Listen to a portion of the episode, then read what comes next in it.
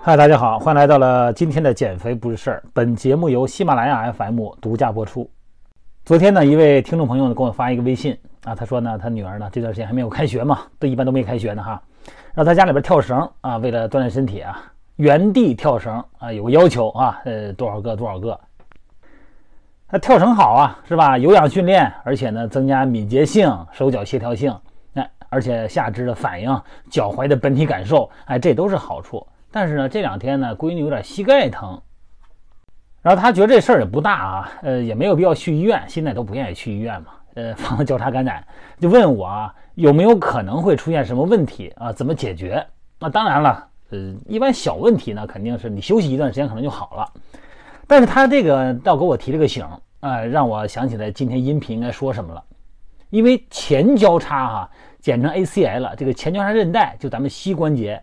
有很多韧带呀，前交叉韧带、后交叉韧带啊，内侧副韧带、外侧副韧带、髌韧带啊，前边呢、后边啊，还有这个膝横韧带、腘斜韧带，还有支持带，这个韧带非常多，因为膝关节呢非常的复杂。那么运动呢，经常容易出现的这个韧带的损伤之一就是前交叉哈，简称 ACL 韧带损伤，这个损伤概率极高，这是运动员。那么平时生活中的我们，偶尔跑跑跳跳，可能没有什么，但是很多时候出现韧带损伤呢，也跟这个前交叉韧带损伤有关。好了，我先简单介绍一下这个前交叉韧带它的相关的损伤机制啊，然后咱们回头再说跟这跳绳有什么关系。这个前后交叉韧带哈，它给咱们大腿骨跟小腿骨，也就是所谓的胫骨和股骨之间啊，产生这个前后的剪切力。提供一个大部分的支持力。你看咱们生活中哈，走啊、跑啊、跳啊啊这些动作呢，它会有一个大腿和小腿之间相对的前后运动剪切。那么这个前后交叉韧带呢，哎，是阻止它前后啊小腿相对于大腿前后移动的这么一个力，这是它的功能。而且这个前后交叉韧带呢。它里边含有大量的神经感受器，这个咱们以前聊过哈。哎，这个呢就是你的位置，它呢可以给我们中枢神经呢提供很多的信息，来让它了解它的位置，然后呢及时呢通过肌肉的收缩呢做出本能的调整啊。它这里边的感受器特别多。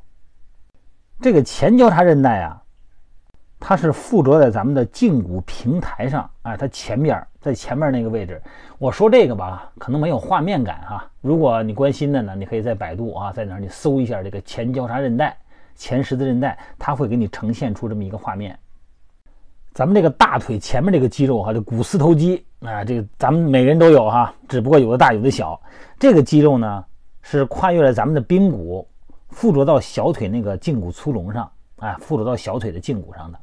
这个肌肉收缩呢，它其实啊，就是把咱们的这个小腿，相对于大腿呢向前拉，它有这么个劲儿。但这个时候呢，前交叉韧带那就产生一个张力了，那么要阻止它向前滑动的幅度，对吧？你不能说你往前拉就往前拉呀，我这给你一个限制，哎，它起保护作用。但是你说它能保护得了，也就意味着它要跟这个大腿前面这个肌肉啊形成一个拮抗。啊，跳对抗它，那这一块小韧带，一个小肌腱，能给这个大腿股四头肌能够形成一个力量制衡吗？它制衡不了，它没有大腿股四头肌力量大。所以刚才说了呀，它这肌肉里边啊有大量的神经感受器，啊，一旦它的这个拉力过大了，那这个时候呢，信号就反馈到大脑了，大脑呢就会减少股四头肌收缩的力量，以保护。前交叉韧带，哎，这是咱们本能的一个机制。所以说呢，这个在临床上啊，股四头肌就是大腿前头这个肌肉啊，通常呢被称为前交叉韧带的对抗肌。虽然前交叉里边有很多的感受器啊，可以保护着股四头肌呢不至于过力收缩，但是如果你要是快速收缩的时候，它反应不过来，它这个电话呀，它没打过去。所以说呢，这个股四头肌呢，它这种快速收缩产生力量，对前交叉韧带呢，这个损害呢是很大的。这个前交叉呀，它是最常发生完全断裂的韧带啊，大概有二分之一的前交叉韧带损伤呢，发生在十五到二十五岁的人群中。在运动员里边呢，它有的是接触性的啊，这撞击啊造成的，但是大部分人呢，咱们生活中的人呢，它是非接触性的，也可以出现这种损伤。这个非接触呢，就是咱们平时咱们老百姓啊，咱们不是运动员嘛，就容易出现这种情况。往往呢，它是有这几种机制，一个呢是跳起来的时候呢，然后落地，落地以后呢，迅速的减速，啊，用最大的力量来减速，减少落地冲击，或者是呢，围绕着一个脚站在地上哈，咱们腿呢进行旋转，啊，这个有的时候呢在踢毽子的时候啊。因为老上地坛公园去嘛，这段时间我看好多都踢毽子的，踢毽子的时候会这样动作，一个脚呢在地下，另外一个脚踢那毽子，这身体动作很复杂哈，有各种旋转姿势哈，在前头踢，在后面踢，在侧面踢，哎，挺好看。那这个时候呢，它出现了一个旋转，这个时候呢，对前交叉呢也是一种拉的一个机制哈。当然，你力量过大的时候，这个拉伤呢可能就形成了，小的时候它体验不出来。如果你要是跳绳的话呢，你看是有没有这种机制哈？哎，落地的时候呢？当然了，它跳的不高，你感觉落地冲击那种缓冲的机制呢，好像股四头肌不多。但如果你一天要跳几千个的话呢，它累积效应是有的。还有一个呢，就是如果你要是大腿内旋，就是说膝盖内扣这种情况，啊，这个呢是对它产生一个这个对前交叉呢会有一个力的。还有一个就是膝关节的过度的超伸，啊，就是你站着不动的时候，这膝盖关节囊啊，你看它后边。往后弯，哎，膝盖就反弓很严重。那么这种情况也都是产生一个力。那么这个理论描述呢，就是咱们正常的伸展啊，这个状态呢，就是股骨，咱们的大腿骨啊，相对于胫骨过度的向后滑动。那么这个时候，同时你再来一个股四头肌的快速收缩激活，这你就增大了一个损伤的可能性了。现实生活中，哈，由于过度的伸展啊，这个膝盖啊，导致了前交叉损伤，往往呢还伴随着大幅度的绕轴旋转啊，或者产生一个膝盖外翻这么一个力量，那进而呢就进一步的增大了前交叉韧带的张力。不光是前交叉哈，包括咱们的后囊啊和内侧副韧带也都连带着可能会受伤，而且呀，它这个受伤呢，它很难自己恢复。